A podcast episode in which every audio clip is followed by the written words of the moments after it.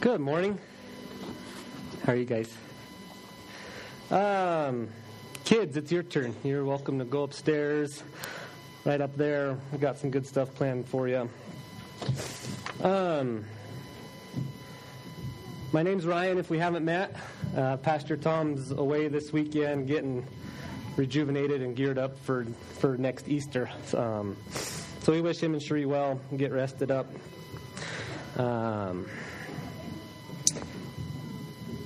Happy Palm Sunday, right? Yeah. Yeah. That was my thought this week, too. That's right. I think Jesus is going to come hang out with us today and get us prepared for what is probably the most important week of the year to him. This morning before service, I was reading the triumphant entry passages in all four of the Gospels, and I realized, I kind of knew, but it just hit me this morning, like roughly a third of all four Gospels is this week, and so that's how important it is. Just kind of neat. So, happy Palm Sunday. Before we get diving in too deep this morning, I did want to take a moment. If you didn't know, I just found out our community suffered a pretty big loss this week. A young man passed away. I didn't really know the family, I'll be honest. But I know that some of the people in our church did.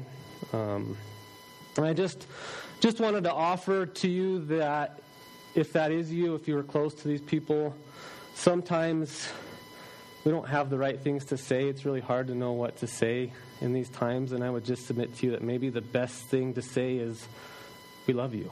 We're here for you. So I just would encourage you to keep the Dedrickson family in your thoughts and prayers this week. They've had a rough few days, and they've got a few more ahead. If you are struggling with that, if you knew them closely, please come find me. Josh is here. If he doesn't get called out, we'd be happy to pray with you or talk with you if you're struggling with that. Okay. Next Sunday is Easter. We at Bethany kind of have a tradition to do baptism Easter. It's kind of neat, right? Jesus died on the cross to cleanse our sins, and so we use Sunday to repent and cleanse ourselves. It's pretty epic. If you've never been to Bethany baptism, it's like a big party, right? Poppers and noisemakers, and Luke 15:7 probably says it best. Just so I tell you, there will be more joy in heaven over one sinner who repents than over 99 righteous persons who need no repentance. That's next Sunday. Heaven is going to rejoice next Sunday because we're going to have some baptisms, and it's going to be great. Tom asked me to address maybe some questions that people might have about baptism. If you've never been baptized and you're thinking about it, maybe you have some questions. Quite honestly, sometimes the best way to answer some of that stuff is to let someone else do it, right? I found a video that I think pretty much nails it, so I'm going to play this video for you real quick. Enjoy.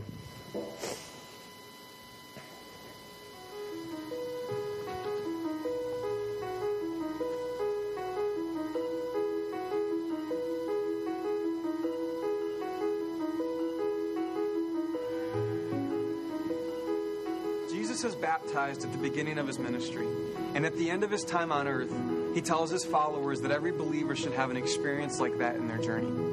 Now, I was baptized when I was 8 years old, but my journey hasn't always lived up to that moment. I've wandered, I've doubted, sometimes I've just rebelled against God. So it begs the question, what was my baptism for? Was it inauthentic? Was it a poor attempt at an empty ritual? Or a rite of passage that didn't stick?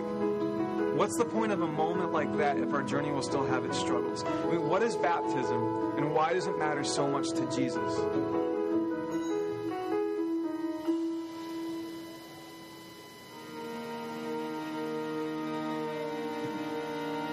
It turns out, as is often the case with Jesus, that there's actually a story behind the story.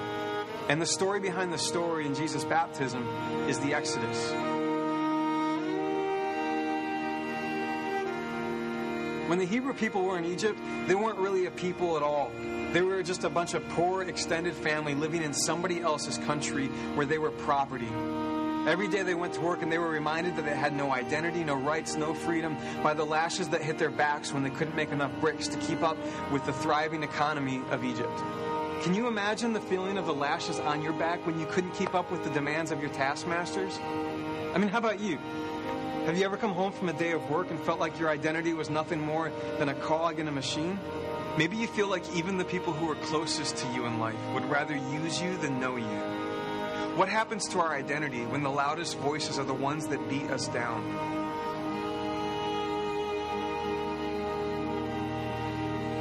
So God looks down and he sees the Hebrew people, and he sees that they know themselves as slaves and workhorses, but they don't know themselves as children of God, and he decides to do something about it. So he sends Moses into Pharaoh's courts. Moses says, "Let the people go." Pharaoh says no, and God sends devastating plagues on the nation of Egypt. Eventually, Pharaoh relents, and for the first time in generations, the Israelite people are free. They walk out of Egypt to become their own people. They come up against the waters of the Red Sea, and at that point, Pharaoh changes his mind, and he sends his armies to get them. And what do you do when you think that God has saved you, and then you're not so sure? What do you do when doubt and struggle enter in? Maybe you don't do anything. Maybe God comes through. God sends Moses to lead. He puts his hands outstretched over the waters of the Red Sea, and the waters literally part as the people of Israel walk through on dry ground. Now, Pharaoh's armies think they can get to them, so they pursue them, except as they enter the Red Sea, the waters come back in and swallow them up. And all of a sudden, you're Israel. You've been saved twice already. You're standing on dry ground, and you've come up out of the water.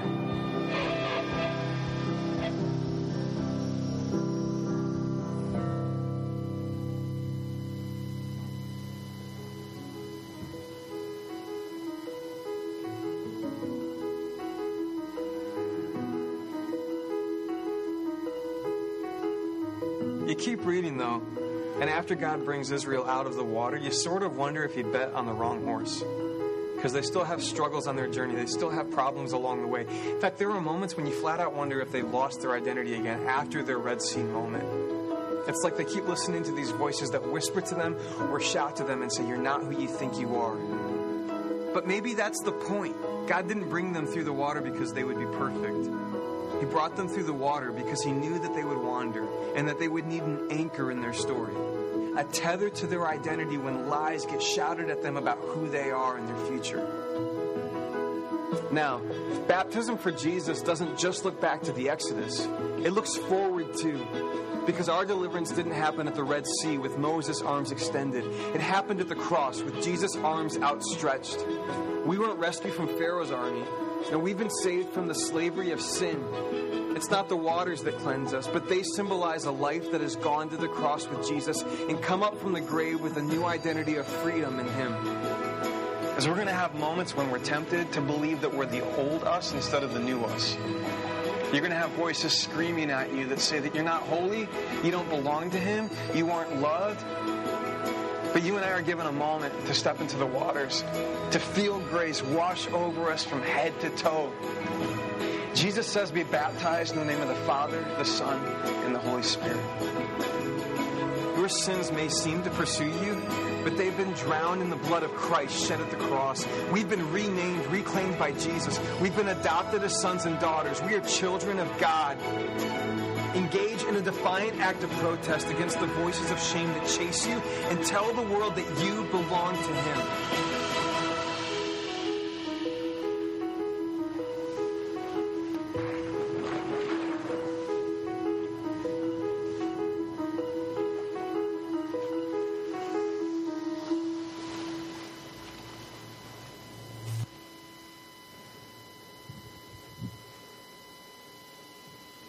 Pretty good, isn't it? Nailed it. If you think that it's something you want to do, if you've never done it, I've got some sign-up sheets. We'd love to talk to you. You know, we can email or call and get you signed up. I'm going to give one of these to each section. If you still think you might have some questions, please, there again, find me. Find Josh, Quincy, Kevin, We'd be happy to talk with you. I'm just so excited to do baptisms on Easter. How cool is that, right? And I think the most important thing that he says is, one of the most misconceptions about baptism is we're not saying that we're going to be perfect. Well, none of us are perfect. It's just a proclamation to the world that I'm going to follow Jesus. And it's a commitment from our church, too, because we're committing back to you to support you on your walk. So even if you're not getting baptized next week, you still have a role. And there again, if you're not going to take the dip next week, you have a job this week to prepare the way, right? Palm Sunday. Remember, a couple weeks ago, Tom gave us the peeps. Remember, all the peeps are going to be there. There's a bucket out there still. Our job this week is to invite people, get as many people here next week as we can to let them hear about the word of Jesus, the good news. I'm going to rename it Palm Week. Yeah, I know it's Palm Sunday, but it's really Palm Week, right? We're going to take the week to prepare for Easter. And for most of us, that really probably starts tomorrow morning. Monday morning, work. That's where we meet our people, right? That's where our peeps are, for the most part. And that kind of ties into my message today where I was last week. Monday morning, work. I have a confession to make. I didn't do a very good job last week. As a leader of a church, you guys have asked some of us to stand up and pray and help lead. And I think a huge part of that is being a role model. And last week, I didn't do a very good job, I'll be honest. I'm talking mostly specifically about work. I didn't glorify God in my work last week. To take a quote from The Office, I had a serious case of the Mondays. But it wasn't just Monday, right? It was like the Tuesdays and the Wednesdays and even a little bit of the Thursdays. I was off last week. I got back. I helped my sister move last week. I wasn't at church. I got back late Monday night, so I was tired.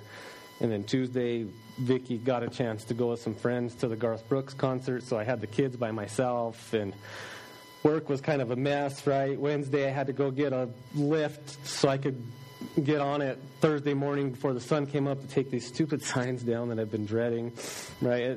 Right on the corner of Maine and Tamichi, there's these signs that we have to take down. When we do that, we do it at like 5 in the morning because we got to block a lane of traffic and just, kind of like the video mentioned. And I love this baptism video because it ties so much into what we're talking about today. I kind of felt like the Egyptians a little bit this week, maybe. Kind of trapped in my work and not motivated and just, like he said, kind of felt like my identity was just a cog in the machine, right?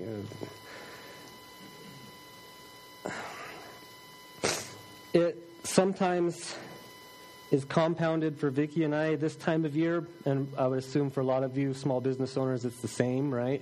Springtime, you're not very busy. It's the hardest time of the year to pay bills, and you're just like, why do I work so hard? It's kind of a downer, right? And what happens when you get to that place?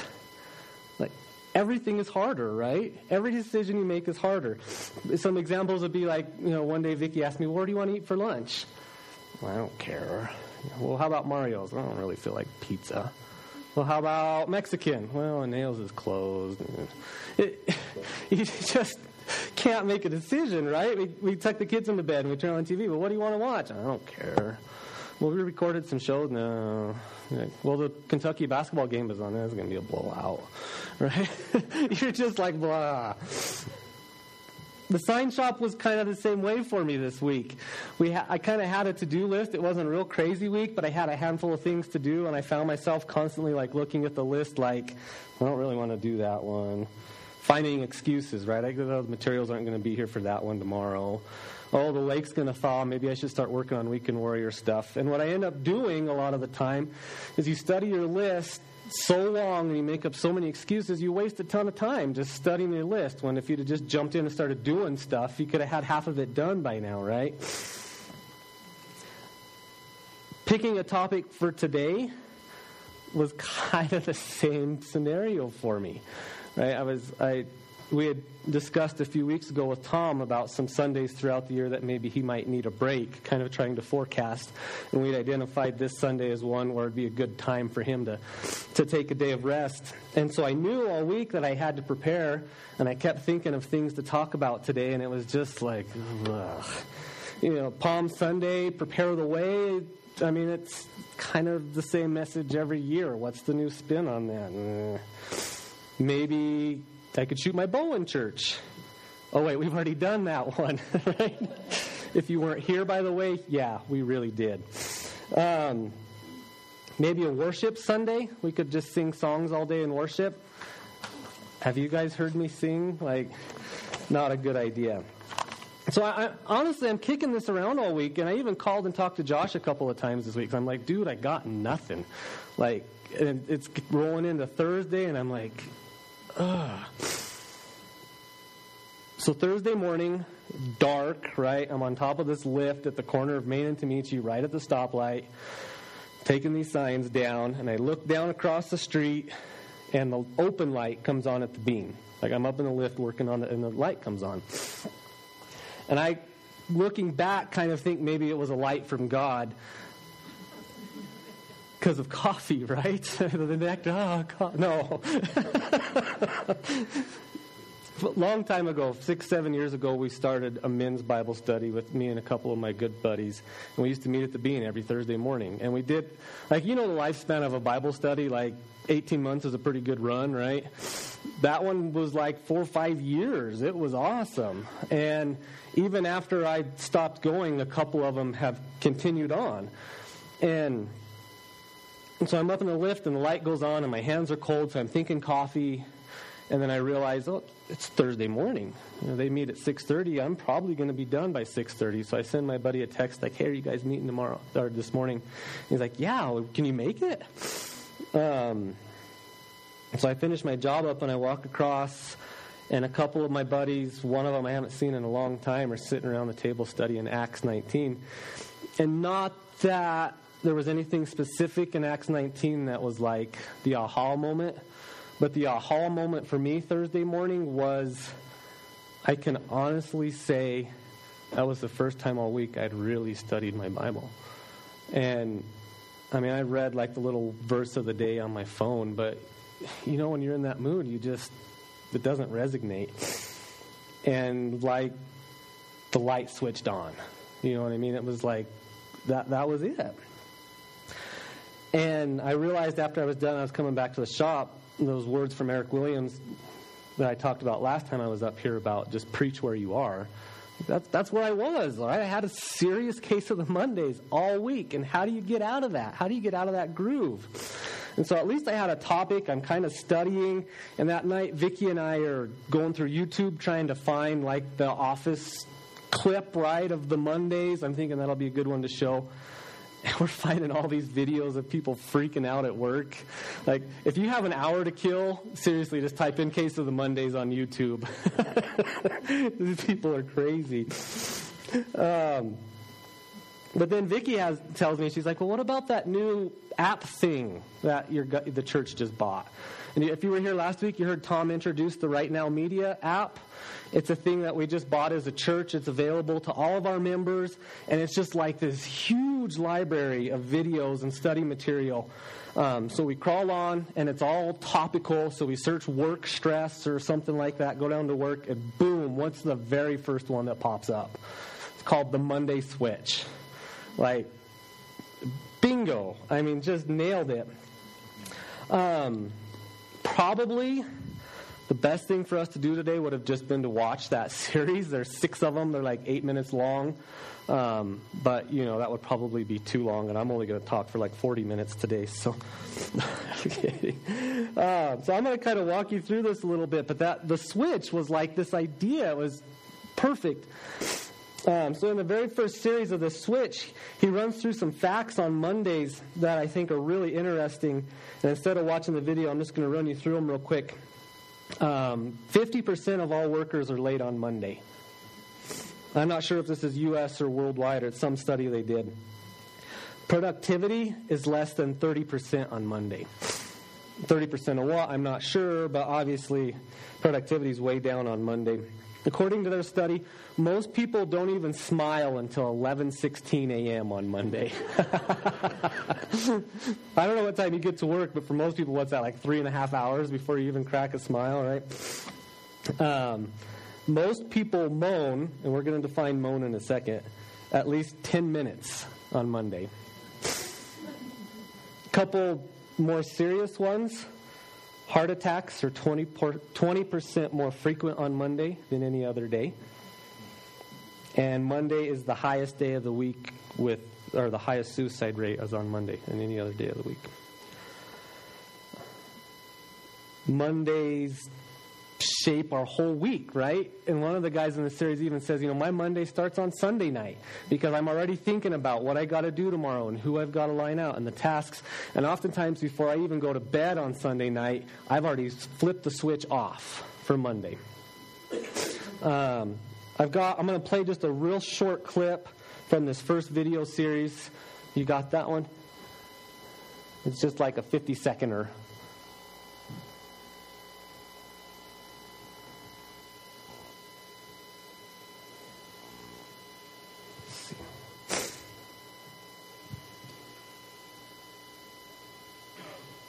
This one starts at 3:00. Yeah, there we go. You got her.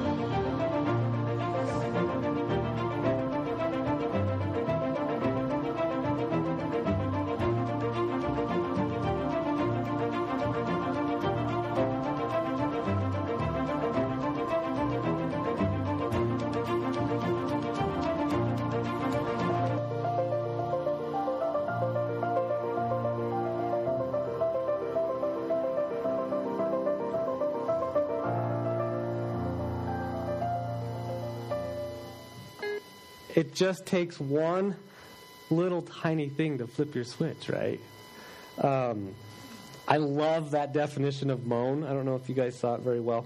But it says, to grumble, whine, complain, groan, or gripe, either in thought or in word. So you mean I have to count what I'm not just saying, but what I'm thinking too, right? In the case of the Mondays, just tripled. As we work through this, I think it's important for me to point out, all of our jobs are different, right? You don't necessarily have to go to work tomorrow. Maybe you're a student. Maybe you're a stay-at-home mom. Maybe you're retired and you're helping the lady across the street move it.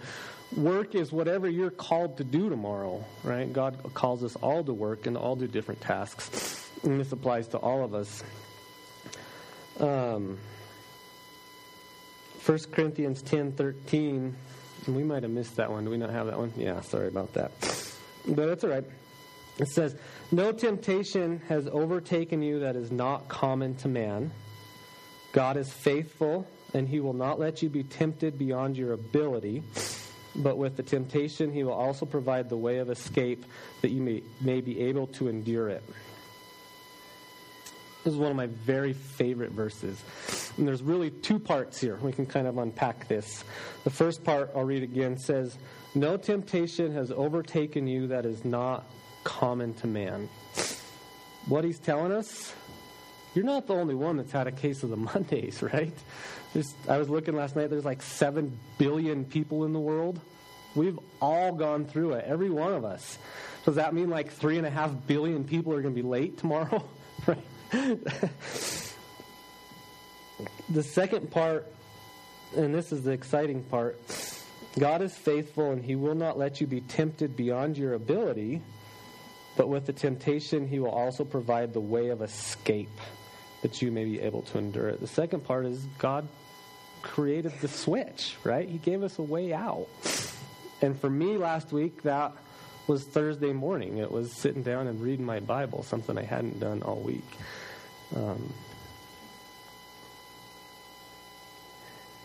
I've said it already, but I have written down here, our entire week hinges on our choices to flip the switch on or off on Monday. Tomorrow morning or tonight, whatever the case may be, we make a decision either to turn him on or turn him off. And I can tell you right now, I'm going to have a great week. You know why? Because the last 2 days I have been so invested in the Word. I've got all this stuff floating around in my head, right? Well, that and Blue Mesa is going to open tomorrow, so.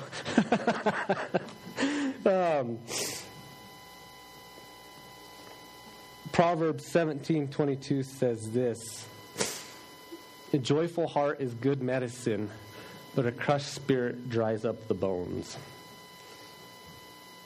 Solomon nailed it, right? Absolutely nailed it. If you turn that switch on tonight or tomorrow morning, have good medicine all week, right? Dry up the bones. That's how I felt last week. I was just down and like nothing I did was enough. Just couldn't make a decision. And I'll be completely honest with you. It spilled into the house. Like I got home after work and I was just tired and I was drained and I was done. I just was over it last week. In the second part of this series, they define a thing he calls Monday morning atheists. And it might I think defining an atheist might be a little strong, but the idea is sound. When you're at work and you're doing your job, sorry, I'm fighting a little bit of a cold this morning. Bear with me. So Monday morning, if you're at work or all week when you're at work and you're working like there is no God, his theory is that you're essentially being an active atheist. I can see his point. I still think the words might be strong, but God created us to work. He gave us a task. He gave us all very specific things to do. And if we're doing those things as if he doesn't exist, then we're essentially being an active atheist. Do you kind of follow me?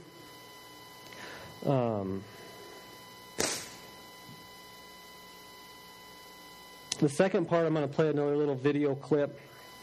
This is my favorite. The first two words are the best in this video clip. Do you have that second one loaded up for us?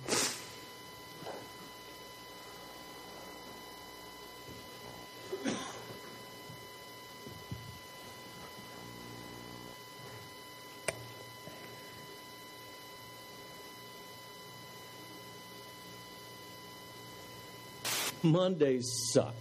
There, I said it. I hate Mondays. It's not that I don't enjoy my job. It's just that I get overwhelmed by everything that needs to be done. It probably wouldn't be so bad if I didn't have to work with people. People really screw things up. Not that I'm perfect either. While I believe in God, it's hard for me to keep that in mind when I'm at work.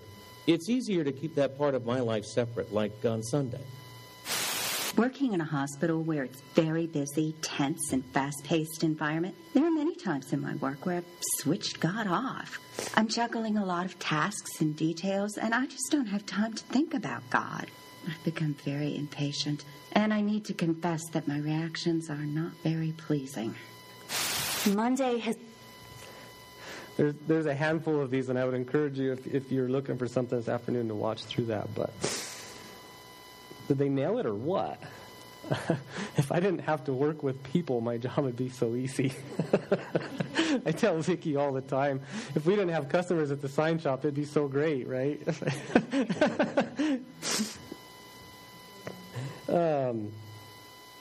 lady, the nurse, I think really hit what I was going through this week. Life is just so busy right now, you forget. I don't intentionally switch him off.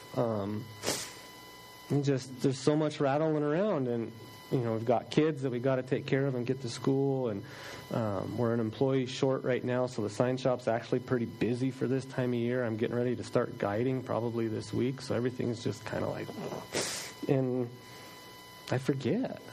I wake up in the morning and my shower time is like my day scheduling time. I don't know about you guys, but you just start going through like, oh, I got to meet this person at this time, and this sign has to be done tomorrow, and I gotta finish this permit paperwork before I can get on the lake next week. And it just, like, you build your task. And this week, I forgot to ask God for help. I did. I'm just being honest with you.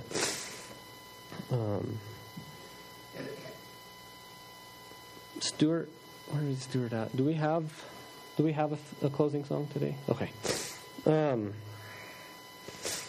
Let me see where we want to break this. This went a little quicker than I thought, but that's okay.